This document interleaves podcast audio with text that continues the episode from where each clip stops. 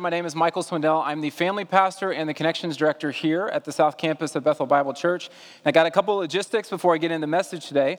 First is if you are on the far left side, so my right, your left, far left side of your row, would you please pick up the black book that is underneath uh, your chair? That is a way for us to get connected to you, learn a little bit about you, make sure we uh, know that you're here. And if you have any prayer requests, our staff prays through those prayer requests every single week. And so we'd love to know how we can partner with uh, you in prayer.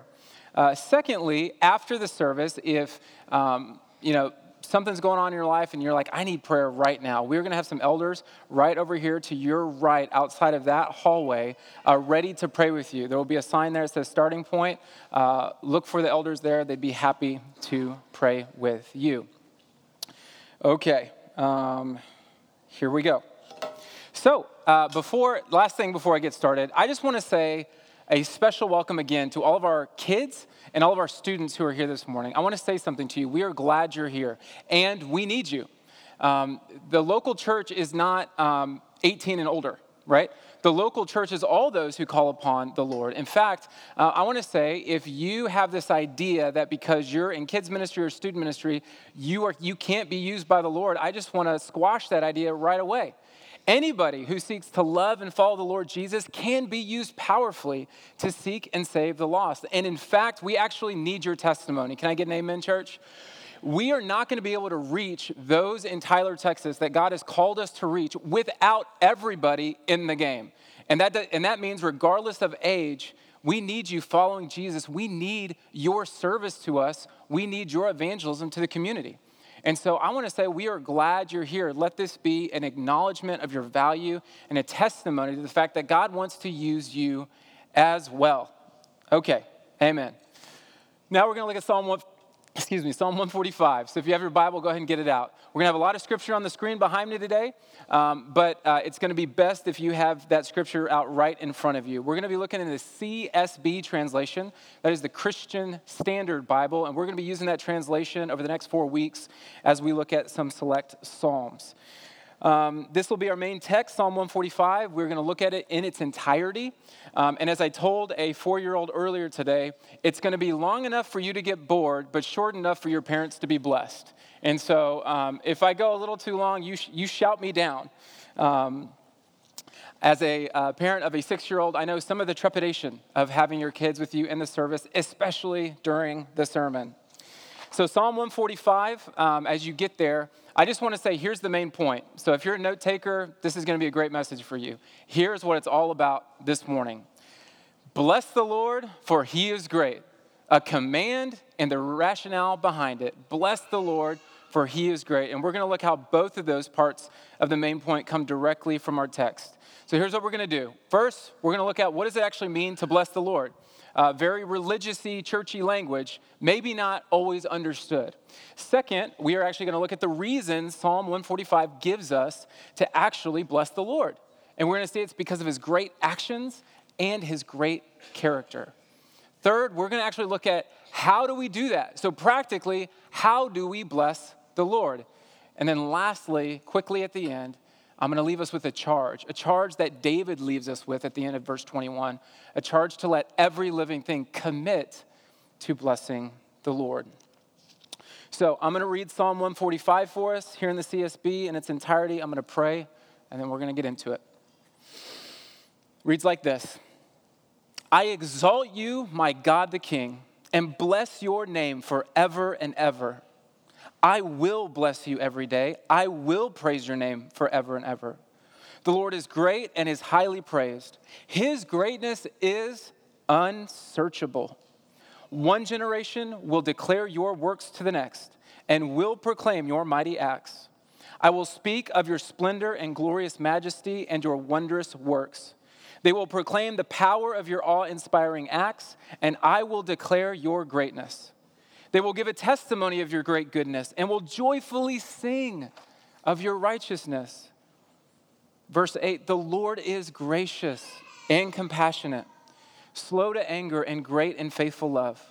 The Lord is good to everyone. His compassion rests on all he has made. All you have made will thank you, Lord. The faithful will bless you. They will speak of the glory of your kingdom and will declare your might, informing all people of your mighty acts and of the glorious splendor of your kingdom. Your kingdom is an everlasting kingdom. Your rule is for all generations. The Lord is faithful in all his words and gracious in all his actions. The Lord helps all who fall, he raises up all who are oppressed. All eyes look to you, and you give them their food at the proper time. You open your hand and satisfy the desire of every living thing. The Lord is righteous in all his ways and faithful in all his acts. The Lord is near all who call out to him, all who call out to him with integrity. He fulfills the desires of those who fear him. He hears their cry for help and saves them. The Lord guards all those who love him, but he destroys all the wicked. My mouth will declare the Lord's praise. Let every living thing bless his holy name forever and ever. Let's pray. Father, thank you for this opportunity uh, to bless your name together this morning, to give you the honor and the praise that you deserve. Now, Holy Spirit, would you open our eyes and ears to see the power of your word? Would you speak to us directly? Would we receive and obey this scripture for your glory and your kingdom? And they all said, Amen. All right, so what's this psalm about? It's about blessing the Lord. How do I know that? Look at verse 1 and 2. It tells us right off the bat. In verse 1, we see blessing your name forever and ever as a poetic end to that first uh, verse, as what happens typically in the Psalms and throughout Hebrew poetry. The first part of the verse gives you an idea, and then the second part of the verse adds to that idea. It, it expounds upon it in some way. And so we see, I exalt you, my God the King, and adding to it, and bless your name forever and ever. Then in verse 2, King David, the author of our psalm, begins with the idea of blessing the Lord every day, and then he furthers it with praising the Lord forever and ever. So, right off the bat, we know this psalm is about blessing. Blessing shows up in the middle of the psalm in verse 10. We see it here where David uses the verb to bless as a way to describe an activity, activity or an habit of the faithful. And then finally, in verse 21, at the end of the psalm, so beginning, middle, and end, we see David take the final step of not just letting us know that he will bless the Lord, but actually literally calling out to every living thing to bless the Lord, Yahweh's name, forever and ever. And so, to sum it up, the word bless is used four different times in this psalm. It's used as a commitment from David to bless the Lord every day, then a commitment to bless the Lord forever, then a habit or an attribute of the righteous, and then lastly, as a command for every living thing to obey. So it's quite clear it's about blessing the Lord. Um, but what does it mean to bless the Lord? Have you ever wondered that? Have you ever been in churches or in environments where people talk about blessing the Lord, but it's, it's kind of hard to get your mind around? Uh, one of the most popular songs of the last decade in Christian circles uh, was written by a man named Matt Redman. And the title of that song was Bless the Lord, and then, uh, or it was 10,000 Reasons, and then in parentheses, Bless the Lord. And it goes a little something like this I'm not going to sing it for you yet. Bless the Lord, O my soul. Oh, oh, my soul. Taylor could sing it. Worship his holy name. Sing like never before. Oh, my soul, I'll worship your holy name. And in fact, in some of the church traditions, maybe that we're familiar with, uh, it was common for Brother Dave to say, Bless the Lord during the sermon, or to say to one another, Well, bless the Lord, bless his holy name. But what does that actually mean? While the word bless is all over the scriptures, I, I think many of us, it's harder, it's harder to wrap our mind around than just the word to praise the Lord for his character. So, what does it mean to bless the Lord? This is where I think a quote from pastor and author John Piper is helpful here. He kind of sums up the usage of the word in the Old Testament. He says this My thesis is that in the scripture, when God blesses men, they are thereby, men and women, they are thereby helped and strengthened and made better off than they were before. Pretty simple idea. If God blesses us, there's something we got that's better than when we weren't blessed.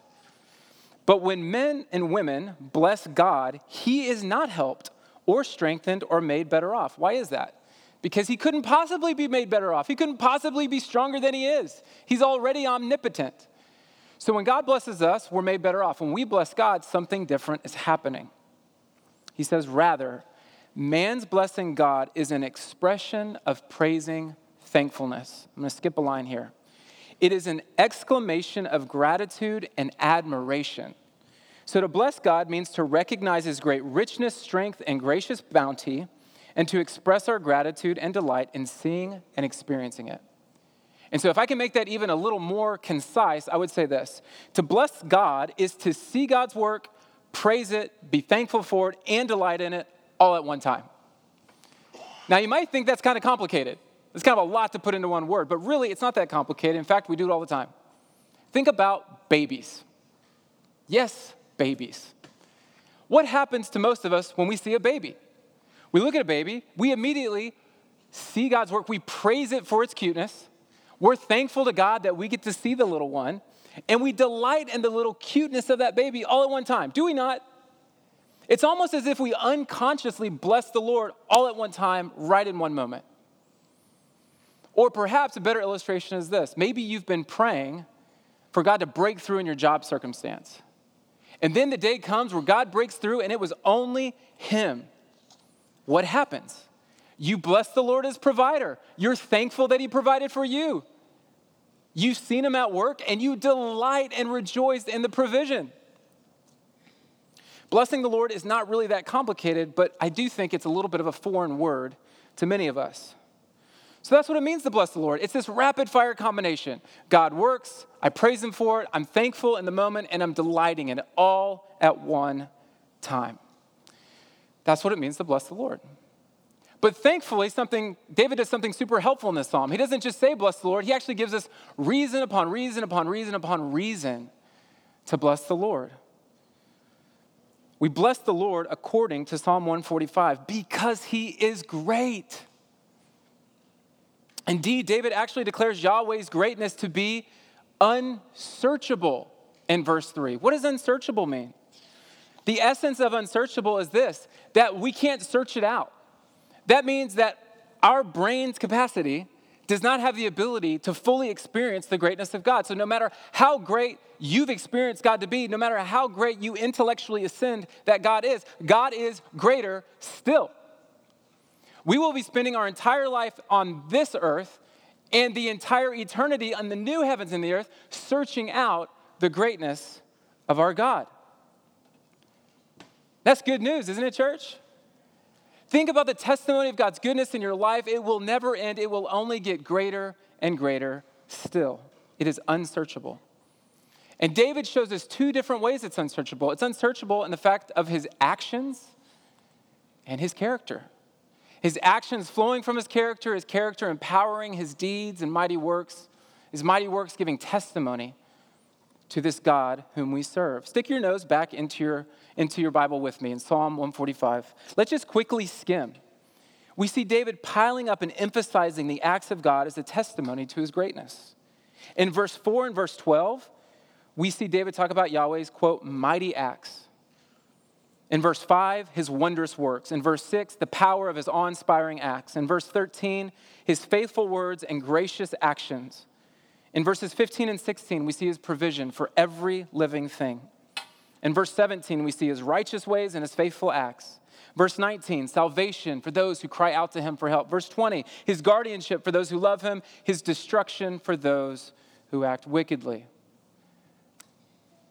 Over and over and over again. So, what's David talking about specifically? What is he talking about? Well, at minimum, we know the biblical text, don't we? God spoke and creation existed. If ever there was a mighty act, it's God says, there's going to be this, and there it was. Let there be light, and there was light. Let there be darkness, and there's darkness. Let there be multiple uh, spheres in the sky, and, let you, and we get to live on one of them. He's talking about faithful acts like the exodus from Egypt after 400 years of slavery, like the giving of the law at Mount Sinai, like the conquering of the promised land under General Joshua and what he has experienced in his own life as King David has seen God bring together the restoration of Judah in the south and Israel in the north under a united kingship. David, when he's talking about the greatness of God's actions, he has lived it in his own life. But we, church, we have so much more to declare about the great deeds of our God. You see, because since the time that David wrote Psalm 145, we have at least the following testimony the restoration of Jerusalem and the temple after the exile, the witness of prophets like Elijah and Elisha, Isaiah and Malachi, the faithful reigns of Hezekiah and Josiah, the virgin birth of Jesus into the world, the amazing signs and wonders and teachings of Jesus himself. And of course, the greatest mighty act of all time, the death of death and sin and the cross and resurrection of Jesus. We see the great work in Acts chapter 2 of Pentecost, where the long awaited and promised Holy Spirit finally fills all of God's people. We see the expansion of the gospel to thousands of people groups around the world. People groups, mind you, that nearly every single one of us, if not all of us in this room today, are direct descendants of. You are in this room, sitting in this chair right now, as a mighty act of God. Amen? Where would we be without the great and awesome wonders of our God. Now remember, these deeds, they flow from his character. They flow from his character. And just as David piles up all these mighty acts, all these faithful words, all these wondrous deeds, he piles up character trait after character trait. It's like he's got a bag of the greatest descriptors of God in the Old Testament, and he just starts slinging them out in this psalm, one after the next. Look at verse 145 with me again. We see his great goodness in verse 7 and his righteousness in verse 8, which we will spend some time on in a moment. We read of his graciousness, compassion, patience, and faithful love. Verse 13 again speaks of faithfulness and righteousness and graciousness. Verse 14, speaking of how Yahweh helps all who are oppressed, it again reveals his compassion. Verses 15 and 16 speak of his generous goodness. Verse 17 talks of his righteousness and faithfulness. Verse 20 says he guards all those who love him, but he destroys all the wicked. In other words, the Lord our God is a just judge. And so, just as he does with his actions, he piles up characteristic after characteristic of who Yahweh is. And I want to focus on maybe what is the core or the center of God's character, not just in the Old Testament, but throughout the scripture. And we see it in verse 8. Maybe it's a, a phraseology that you're familiar with, because it's not the first time we see it in the text. Verse 8, it says this It says, The Lord is gracious and compassionate, He's slow to anger, and great in faithful love. And of course, this isn't the first time we've seen this. We see it at least seven times in the Old Testament. It is as if the Holy Spirit, who inspired the prophets and the authors of the scripture, keeps going back to this hey, whatever else you know about God's character, if you don't know this, you don't know God. If you don't know Yahweh to be this, then you don't know the true God. It's the core, the center of his character from which every other characteristic emanates from. And the first time it shows up is supremely important. It shows up first in Exodus. This is when Moses was on the mountain receiving the Ten Commandments. He's got the two tablets. And he goes down the mountain, and kids, what happens? They're serving a golden calf. After God brought them out of slavery 400 years, and they're worshiping a golden calf. Moses gets mad, throws the tablets, breaks them on the mountain, goes back up for round two. And when he goes back up for round two, he asks the Lord a question that we can all ask the Lord Lord, show me your glory. Will you show me your glory? Who are you? Who are you, Yahweh, this God that we've been following? And here's what Yahweh says about himself it's the clearest verbiage we have of a testimony from his lips about who he is. In Exodus 34, verses 6 and 7, this is what we read The Lord passed in front of him and proclaimed, The Lord the Lord is a compassionate and gracious God. He's slow to anger and abounding in faithful love and truth, maintaining faithful love to a thousand generations, forgiving iniquity, rebellion, and sin. But he will not leave the guilty unpunished, no, bringing the father's iniquity on the children and grandchildren to the third and fourth generation. And so, just after we see the Israelites completely blow it, completely blow their covenant with God, God says, This is who I am. I'm compassionate, I'm gracious, I'm slow to anger, I'll prove it to you. I'm going to reestablish the covenant right now. He gives another set of the Ten Commandments. He reestablishes the covenant with his people. Now, some of you maybe have just come to faith in Christ. and you haven't had this type of experience where you majorly blow it. But I have. I think many of us have. We have those times in life where we look up one day and we're worshiping a golden calf. Except it doesn't look like a golden calf. It looks like money, looks like a job, looks like a person, looks like an addiction. And we have blown it. I remember in high school, uh, my second, my first semester of my senior year, uh, I was spending way too much time with the basketball team and not enough time with the church team. You know what I'm talking about? Way too much time with people who were not encouraging me. And I didn't realize it at the time, but I had been worshiping a golden calf of, I don't know, athletics, popularity, I don't know what it was. But I remember when I had a moment where the, it was as if the Lord passed in front of me. I remember it was New Year's Eve and I was going to a lock in. Does anybody remember a good lock in growing up? Come on, church people. And I remember I was going to go to this lock in, but then I was going to go to another party later. Parents didn't know about that party. And I, and I, and I walk in the door of the church, and it's as if the Lord passed before me. Michael, Michael, remember me? I'm gracious, I'm compassionate. I love you. And it was as if the presence of God overwhelmed me. I didn't go to the other party, praise God. Who knows what sort of stupid thing I would have done. But from that moment on, it released me into a season of spiritual growth in my life I hadn't experienced up to that point. I had been delivered from bondage, I was saved. It's as if the, it's as if the Lord said, I'm reestablishing the covenant again. And, church, we know what that feels like. We know those moments in life where it is the kindness of our God that leads us to repentance. You see, the second thing I want to highlight about verse 8 is that God makes a point to emphasize he is slow to anger. Why does he say slow to anger? He doesn't preface any of the other characteristics. Because he's saying, I'm slow to anger, but I'm quick to grace. I'm slow to anger, but I, I send speedily my compassion. And we know, church, that one of the most foundational tactics of the enemy is to disparage the Lord's character in our lives. To make us somehow believe that God isn't slow to anger, He's actually quick to anger, He's slow to compassion. To make us somehow distort the truth of who God is, to tempt us to believe in a God who really isn't God at all, but is a made up expression of Him through the enemy. Kids and students, would you listen to me real quick for these few words? The Lord is not impatient, unnecessarily harsh, or continually angry. He's not. He is gracious, compassionate, loving, and patient. Think of an adult in your life who represents those qualities. That adult is representing to you the true nature of who God is. Now, big people, would you listen to me? When we are impatient, unnecessarily harsh, or continually angry toward our young people and children, we do misrepresent God's character to the next generation.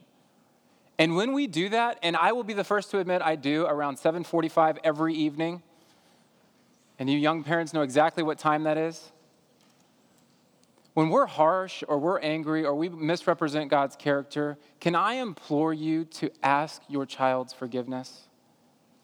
They have to know that that is not the character of their God. Whatever other character qualities we fight for in our lives, graciousness, compassion, patience, and love must be included. It is the center of who God is, and it must be the center of who his people are. Can I get an amen? That is the character of our good God. So we bless the Lord, for he is great. But what does it mean to bless the Lord? It means to see his work, praise him for it with a thankful heart, delight in it. Why do we bless the Lord? His deeds and his character are unsearchably great. Now, how? How do we actually do this? How do we practically bless the Lord? Well, first, look at verse 7. First, by joyful singing. By joyful singing. It says in verse 7 they will give a testimony of your great goodness and will joyfully sing of your righteousness. Do you sing joyfully to the Lord? Because I would posit that the, the degree to which we sing joyfully to the Lord is the degree to which we know the true God. I would posit that the degree to which we sing joyfully, in general, over the long haul, allowing for lament in seasons of, of sadness, right? Don't, don't hear what I'm not saying. But the degree to which we know the true God is the degree to which we will see joy show up in our singing. If you know God to be gracious, not just in general, but to you, you will be glad. If you know God to be compassionate, not just to others, but to you, you will be filled with joy. And if you know God to be slow to anger, but abounding in faithful love, then your delight in Him will inevitably grow and it will be shown in your singing. Beloved church, do you, do you know that God has been good to you this morning? If you do, then joyfully sing of his righteousness. Sing joyfully of his goodness. Declare that the Lord has been good to you through boisterous singing. And you don't have to wave hands and jump around. You don't have to become a charismatic or Pentecostal like I was. No offense if you're out there. But you do need to sing joyfully. I thought there would be some laughter out there. But you do need to sing joyfully to the Lord. At the end of our service today, Todd's going to come back up he's going to lead us in a song of blessing the Lord. Church, would we show the next generation what it looks like, what it sounds like to sing joyfully? So we bless the Lord through joyful singing. Then, of course, we also bless the Lord through speaking, through testifying, through proclaiming and declaring his great deeds. We're going to look at verse 4 again. It's an especially appropriate verse for us this morning on All Church Sunday. And of course, the first Sunday of a recruiting push for Bethel Kids Ministry. Starting today, extending over the next four weeks, we are going to be offering the privilege and the opportunity of blessing the Lord in front of our most open and malleable demographic of disciples, our kids. Here's what it says in verse 4 it says, One generation will declare your works to the next and will proclaim your mighty acts. When we teach the next generation about how the Lord has worked mightily for his people in the Bible, we're blessing him. When we share our own testimony, here has, here's how God has worked mightily in his greatness in our own life, we are blessing him. It should be part of the regular rhythm of a disciple's life to be declaring to others what he or she has seen the Lord do, to praise the Lord for it, to thank the Lord for it, and to delight in the Lord all in front of the next generation, to do it publicly. One of the reasons we have All Church Sunday is to show the next generation this is what it looks like for the people of God gathered to bless the Lord. So, who are we blessing the Lord in front of? Who are you blessing the Lord in front of? And I'm gonna, I'm gonna do it. I'm gonna say this. This is a proper application of the text, I promise you. If you have never considered blessing the Lord in front of the next generation, would you consider that over the next four weeks? As we seek to find people who will bless the Lord and teach the great works of God to the next generation in Bethel Kids? Because I just want to say, it's not the responsibility of the kids' people, is it, church? It's the whole responsibility of the church. So let's raise them up together. Let's raise them up in the fear and the knowledge and the delight of God. And if you've never experienced what that is like, I would, I would encourage you to consider it. To consider it. Okay. So we've looked at what does it mean to bless the Lord? Why do we bless the Lord? How do we bless the Lord? Now, we're going to close with a charge to actually bless the Lord, to do it corporately and to do it individually. In verses 1 and 2, David writes this He says, I exalt you, my God the King, and bless your name forever and ever. I will bless your name. I will praise your name forever and ever. So he commits at the beginning of the psalm, he recommits at the end of the psalm, and then he leaves us with a charge. My mouth will declare the Lord's praise. Here it is the invitation, the offer, the privilege, and the command. Let every living thing bless his holy name forever and ever.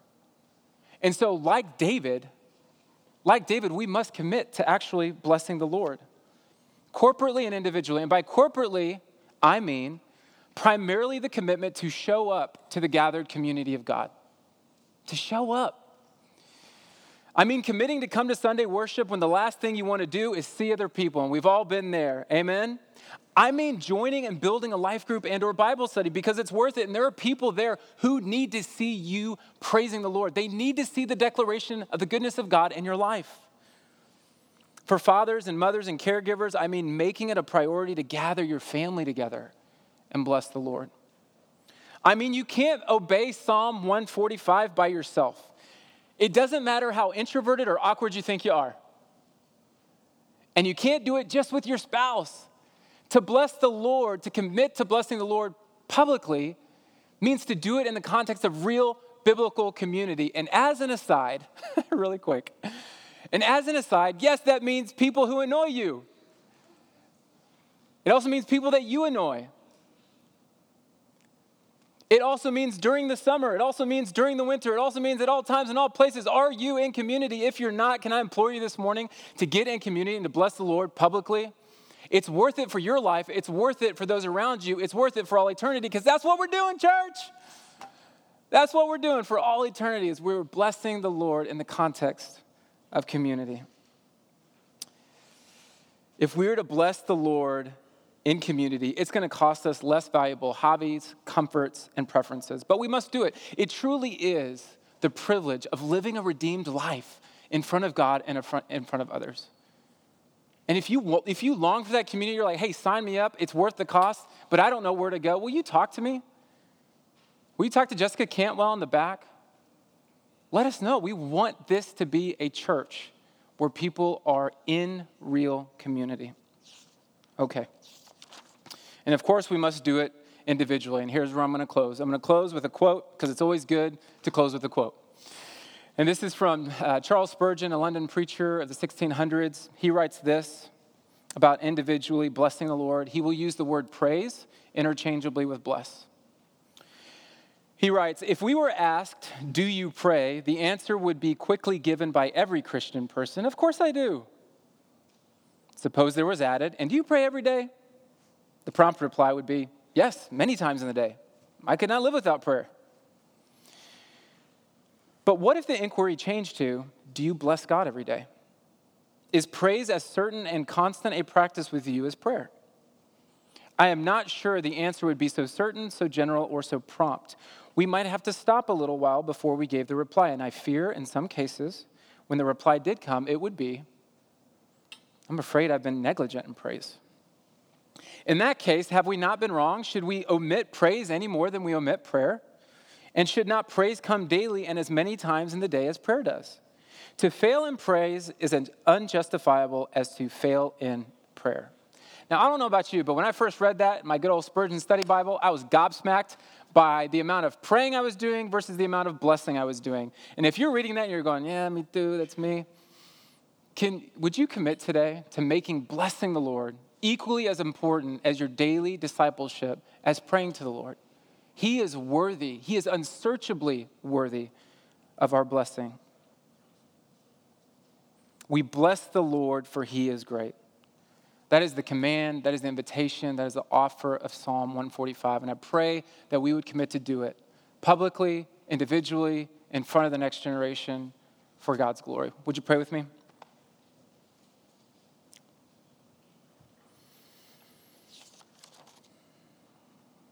Father, thank you so much for this opportunity that we have to bless your name together. Thank you, God, for each person who showed up today to bless your name, to bless your holy name.